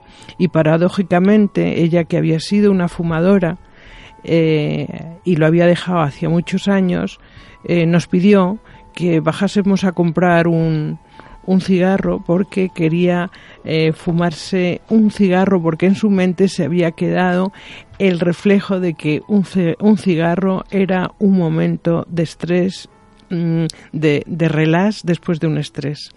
Entonces fue muy bonito y, y bueno, eh, y sobre todo muy valiente. Bueno, la verdad es que yo recuerdo aquel momento y, cuando te dije efectivamente va a ser duro para ti es porque tú ya habías vivido con ella un, largo camino. Entonces, esa Había mucha efectividad. Exacto, puede ser también muy traumática y, desde luego, aunque siempre también puede ser vivida, las despedidas pueden ser vividas con, con alegría, porque no. Para mí fue una gran... lo, que, lo que algo lo que alguien ha vivido, quedarnos con lo que hemos vivido. Claro, para mí fue toda una lección. ¿Mm? Eh, porque ella se suponía que estaba agradecida a mí y resulta que al final eh, yo la tengo que agradecer la muestra de valentía, la, la, el, el cómo antepuso eh, el dolor y, la conveniencia de todas las personas implicadas con ella y dijo, pero ¿para qué voy a alargar esta situación? Tenía la mente muy clara, había hecho, ella era artista y ha hecho un vídeo eh, para, para la asociación y todo divertido como, como ella sola y se marchó con una sonrisa. Entonces para mí fue una gran lección.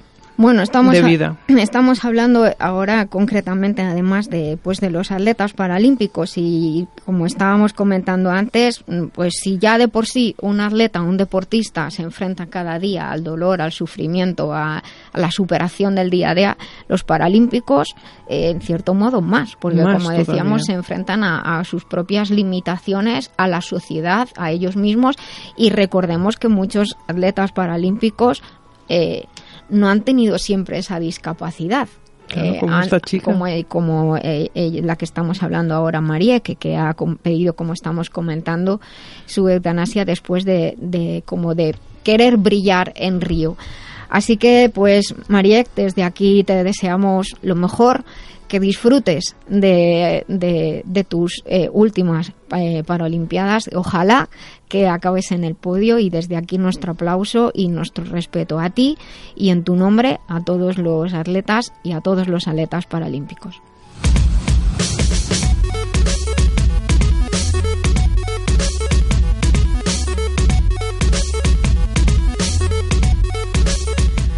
Bueno, pues hemos cambiado de tercio, eh, nos estamos poniendo un poco tristones aquí y la verdad es que no es para menos porque es una mezcla de, emociones, ¿no? Como estábamos hablando con Yolanda, es una mezcla de emociones que nos, el que nos produce en los finales, una mezcla de, alegría, de respeto, de tristeza, pero ante todo, ante todo, de respeto. Eh, tenemos al otro lado a Quisco Carmona. Quisco, buenos días. Hola, muy buenos días. Un abrazo enorme a, a toda la familia de la Vida Biloba, a todos los compis, a ti Nuria y a todos los oyentes que, como tú dices, cada día son parte de nuestra familia también. Que cada día somos más, que vamos viendo todas las estadísticas de, en las redes sociales, vamos viendo todas las estadísticas en los podcasts y tengo que dar las gracias a todos los que nos escuchan, a todos los que compartís nuestros programas con vuestros amigos y a todos los que dais a compartir, no solo me gusta, sino compartir para que la Vida Biloba se difunda y la Vida Biloba sea cada vez más grande y por lo tanto difundamos salud, bienestar y felicidad.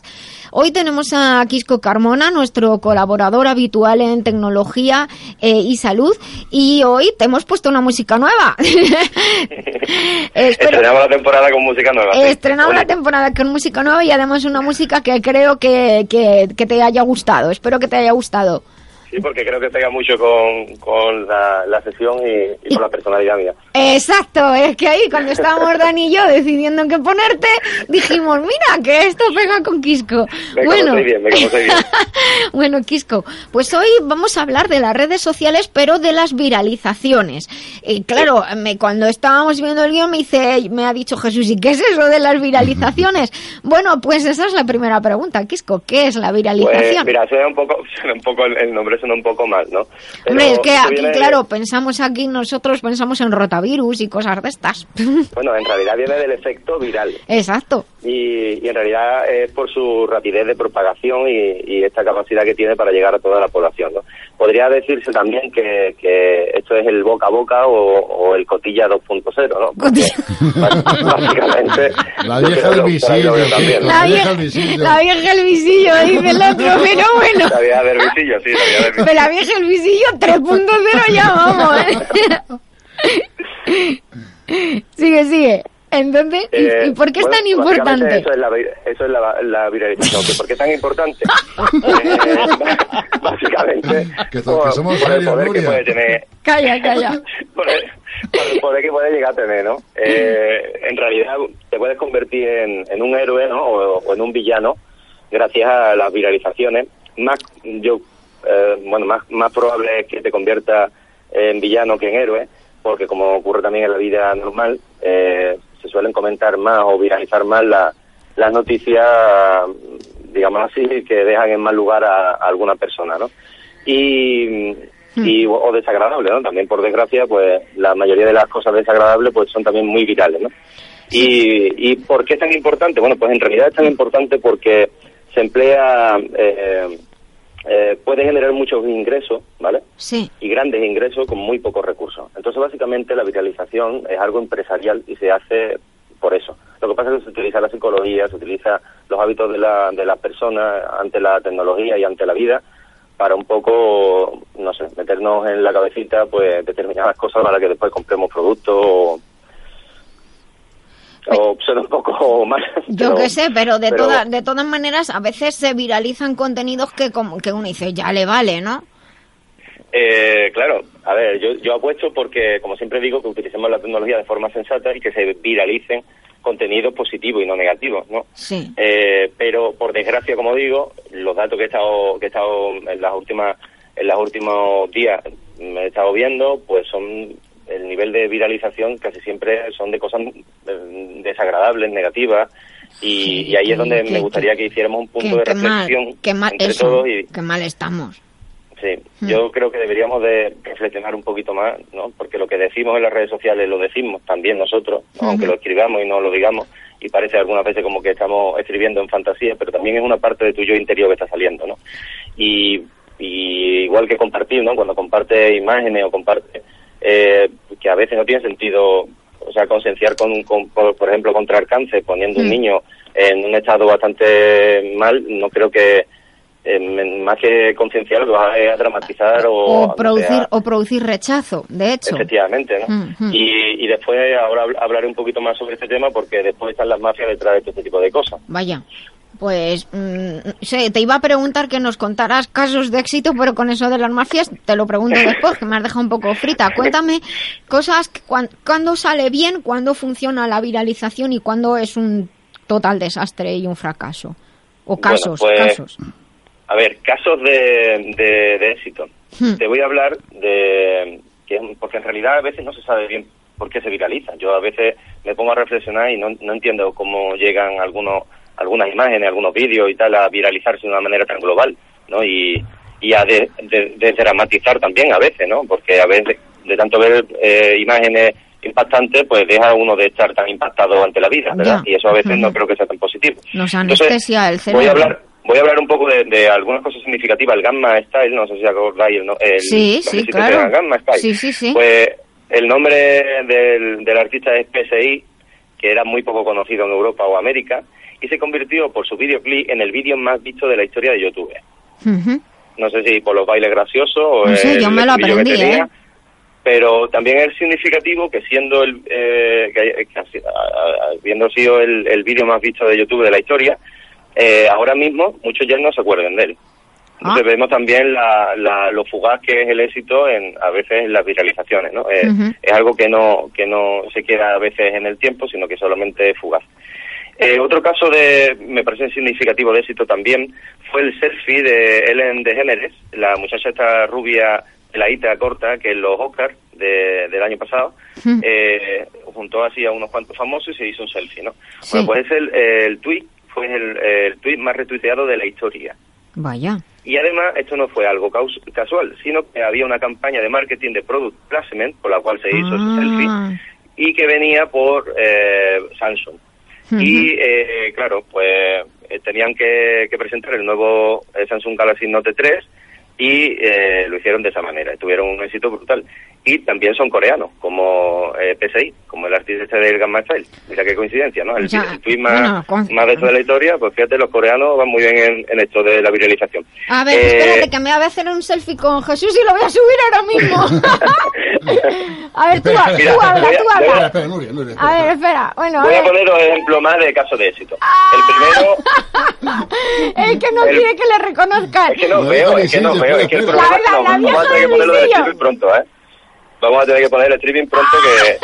ya tengo la aplicación, ya tengo la aplicación. Señores, que sepan que pronto vamos a retransmitir en streaming, vamos a, van a poder vernos los locos que estamos, ya nos oyen, pues nos van a poder ver.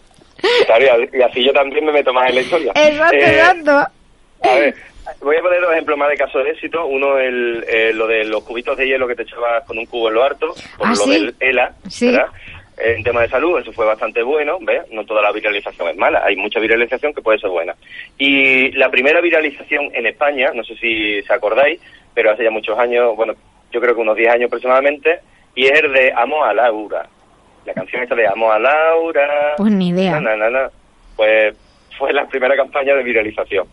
Eh, seguramente, como digo, la viralización se va olvidando y como hace 10 años, pues muchos habrán olvidado esta canción de, de Amo a Laura, que es como se se llamaba. Y así te he contado algunos casos de éxito. Bueno, ¿y qué, eh, en qué redes sociales se respetan más los posts de los autores o los profesionales? Porque luego a lo mejor a veces pasa que de lo que se sube a lo que luego se retransmite, alguien se lo descarga, alguien lo modifica. ¿Puede pasar esas cosas pues, o no? Sí, eh, ocurre y además muy a menudo, ¿no? Y, y, en realidad las redes sociales que más respetan a los autores y a los profesionales es LinkedIn y Twitter. Y la que menos, Facebook, porque en Facebook no importa nada quién eres. Y por desgracia, eso es lo que dicen los datos. He colgado eh, ayer, ayer, subiste, ayer subiste un vídeo en Facebook, que lo sepan todos, buenísimo, buenísimo, para promocionar el programa de hoy. Y no sé qué estará diciendo el Mark de Facebook. Pues eh, que, seguramente Play estará escuchando, seguro, seguro. Y, y la gente de Hospital Central, seguro. es eh, buenísimo, buenísimo. ya tú sabes. ya tú sabes, ya tú sabes. Eh, bueno, eso es, ¿no? El, tema de, de los autores, pues yo diría que, que, intentaran utilizar más LinkedIn o Twitter y que Facebook, pues, bueno... Eh, un poco menos. Opino que, que como entretenimiento puede estar bien, pero para un uso profesional no. Y una cosilla que yo no sé si creo que hoy nos tienes preparadas unas noticias, así que no sé si esta que hacerte va a ser la, la última pregunta o no, tú, tú me dirás. Eh, eh tengo aquí una pregunta que además es una cosa que, que mi hijo, que obviamente es de, de, la generación digital, a veces me dice que no, mamá, que no lo subas este día hasta ahora o no mandes tal correo a tal día a tal hora. Y, y entonces él me da las razones de por qué. Ahora te pregunto yo, ¿cuál es el mejor día u hora para viralizar? Pues los martes por la mañana. ¿Los martes por la mañana? Sí. Los martes por la mañana. ¿Y, eso? Los jueves por, y los jueves por la tarde. Y los jueves por la tarde. Los jueves por la tarde, cuando yo era estudiante, ya era día festivo, ¿no? Ya era, ya se salía de marcha. Mm. ¿Y los martes? Eh, hay, hay algo significativo. A ver. Ah, martes, es, martes, es el, martes es el día de Marte. Es el día del dios de, de la guerra. Armar follón, armar follón. Bueno, yo creo que básicamente por el tema laboral también. Ah. Porque resulta que los viernes, sábado y domingo, y sobre todo los sábados, son los días que menos ah. eh, se viraliza, pero con muchísima diferencia sobre los lunes, martes, miércoles y jueves. Y sobre todo martes, miércoles y jueves. Entonces, para viralizar algo intentar viralizar, pues eh, martes y jueves sería apropiado. Y si me permite, voy a hacer 10 rápidas cositas eh, de cómo hacer viralización positiva. Espera, que voy a apuntar. Papel y boli. Tengo ya papel y boli. Y además voy a ir muy rápido. pues si va rápido, taquigrafía. Venga, que estamos a las 13.51. Que Dime, después se descarguen el podcast y lo escuchen otra Ah, vale, vale. Gracias por la eh, recomendación. Claro, claro. Uno, lo que nos recuerdan que la vida es corta. Que la vida es corta. Vale. Vale, son eh, vídeos que se suelen viralizar. Dos, los ya se ha acabado. Ya que la vida es corta, has dicho. Venga, los que nos inspiran a seguir luchando. Los que, ay, eso sí. Como decía anteriormente. Ánimo, Número tres, los que arrancan sonrisas. Ah. Número cuatro, los sorprendentes. Vale. Número cinco, los que confirman lo que ya pensamos. Esto de, uy, coño, esto yo también lo pienso, pero que bien lo ha dicho. Pues ah. eso también. Eh, seis, los que tienen un final inesperado. Siete, los que cuentan una buena historia. Ocho, los que recuerdan que los sueños se cumplen. Nueve, los que no recuerdan que somos únicos y especiales. Y diez, los que emocionan. Ojalá todos los vídeos de viralización tuvieran esas diez, ese mandamiento de esas diez órdenes, ¿no? Sí, porque yo creo que, que, así sí estaríamos haciendo algo mejor. Y voy a decir también algo del tema de viralización. Hmm. Eh, esto del reto aceptado, voy a decirlo rápidamente, ¿no? Supuestamente es una campaña de concienciación contra el cáncer, pero lo que es realmente es una campaña por ciberdelincuentes para obtener datos con unas sofisticadas máquinas que tienen de recolección de datos, ¿vale? Estas estafas se llaman OAX. H-O-A-X. H-O-A-X. Y tocan la fibra sensible, ¿vale? A la gente Así que el consejo que doy es que desconfíen, por favor, de campañas hechas por anónimos sin apoyo de asociaciones, organismos gubernamentales y así mm, no le estáis dando los datos a compañías que después os van a mandar spam y van a utilizar vuestros datos para cosas delictivas. Así que todos los que ponen reto aceptado están digámoslo así, enlazando sus datos a esta compañía de ciberdelincuentes. Bueno, lo estamos subiendo a nuestro Facebook y Twitter para que la gente lo sepa. Yo sí que recuerdo que precisamente en la, en la cuenta de La Vida Biloba en Facebook y, en la mía, en Nuria Loriteayán, pues hubo alguna, algún de pequeño debate respecto a esto, precisamente porque, porque había gente que decía, bueno, pues lo tienes que hacer por los amigos, otros no, porque no tengo por qué dar datos a nadie. O sea que ahí hay efectivamente bueno, pues que, aprender. y tenga, y tenga los próximos semanas o meses algún virus o algún problema en Facebook eh, con los posts que cuelga, etcétera, etcétera, pues que sepa que por culpa de esos de retos estados ocurre, ¿vale? Y una forma de concienciar a la gente contra el, cáncer, contra el cáncer y viralizarlo sería, por ejemplo, que programas como La Vida Biloba, la, las personas lo compartan, porque ahí sí que sí que podéis, eh, vosotros los profesionales, sí que estáis ayudando a un montón de, personas y podría ayudar todavía a muchas más. Así que pues yo animo a todo el mundo a que viralice la vida biloba a través de los podcasts de, eh, de, la vida biloba. Te lo agradezco eh, mucho, Quisco, esta, esta, esta anotación, porque además en la Fundación Proyecto Dorado, donde desarrollo el programa de atención integral al cáncer, pues necesitamos efectivamente la ayuda de nuestros oyentes para que más personas sepan lo que hacemos. Bueno, ¿y tienes algunas noticias que contarnos? Sí, tengo alguna noticia que contaros. Primero también dar la, la eh, bueno, agradecer a Bus Sumo, que es lo que nos han colaborado también en este tema de la viralización, un equipo de profesionales buenísimos, y dedicar este programa, esta sesión del programa, la quiero dedicar a todas las personas que tengan cáncer o que algún familiar o ser querido esté padeciendo por, el cáncer. Un besito enorme y mucho ánimo a todos. Pues un abrazo y, un beso. y que sí se puede y que se hay que luchar y que hay que tener dos cojones y dos ovarios para tirar para adelante, ¿vale? Todos los días, cada minuto. Y si alguna vez te vienes abajo, llamadita, mensaje o lo que sea, que siempre hay alguien que tira de ti para arriba. Y aquí está la Vía para ayudar a todos, a todos que lo De los que lo sufren y eh, de las familias, eh, de todos, y pues de los que cuidan, de todos. Venga, sigue. Bueno, quería, quería dejaros ya, quería eh, contaros unas noticias curiosas locas, ¿vale? Para, sí, la autoestima mía no se venga abajo de que hay gente igual de loca que yo. Y voy a decir algunos pequeños enunciados de, noticias reales, ¿vale? Que tienen un poco también que ver con esto de la viralización. A ver. Eh, salva su restaurante gracias a Facebook. Una campaña viral tiene la culpa por un post donde pedía ayuda y el, y el restaurante se llama Colin Ross y ha conseguido salvar la deuda que tenía y eh, volver, digamos, a reflotar su negocio. pues eh, Otra noticia, se enamora de un chico en el metro y lo encuentra gracias a Facebook. Sucedió en Brasil. Hace relativamente poco, pero también es cierto que lo han dejado. Eh, ha sido algo fugaz también. Bueno, no importa, pero se han encontrado. eh, Zach Danger recibe en crowdfunding 43.000 euros en donaciones por una ensalada de patatas. Esto no tiene que comentarlo siquiera porque me parece dantesco que, o sea, ponen en Kickstarter una ensalada de patatas y ya tienen 43.000 euros. ¿Para, qué? ¿Para hacer una ensalada de patatas? Eh, y eso es muy fuerte, ¿no? No sé. Se van a dar un atracón. No sé, como no sea una ensalada de patatas para los riquines, no lo pillo. hay un montón de científicos y un montón de gente con buenas iniciativas, buenas ideas que necesitan Y no llega el dinero, efectivamente. Nos pues queda un pues minutillo, Quisco.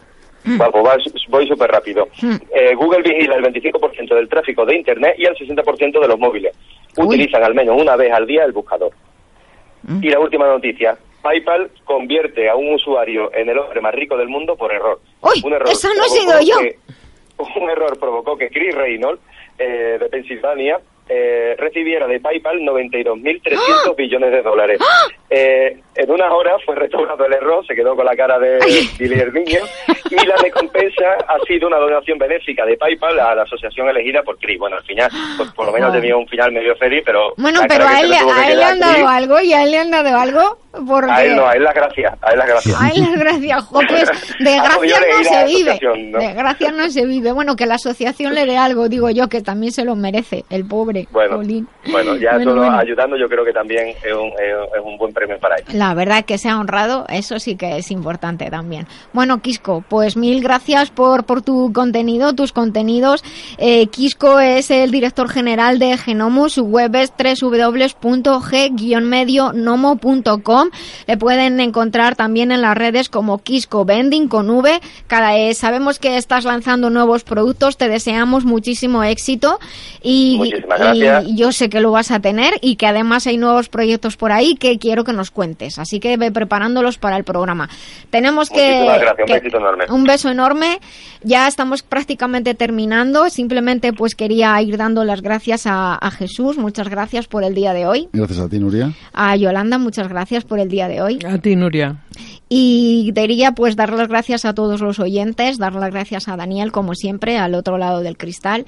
Eh, sepan que este programa lo hacemos por y para ustedes y sería muy de agradecer que pudieran compartirlo, como dice Quisco, con todas las personas que ustedes conocen. Estamos en las redes, eh, tenemos una web que se llama lavidabiloba.com. Estamos aquí todos los sábados de 12 a 2 en directo en Libertad FM y esperamos sus contenidos, sus consultas y sepan que este programa tiene también una eh, colaboración.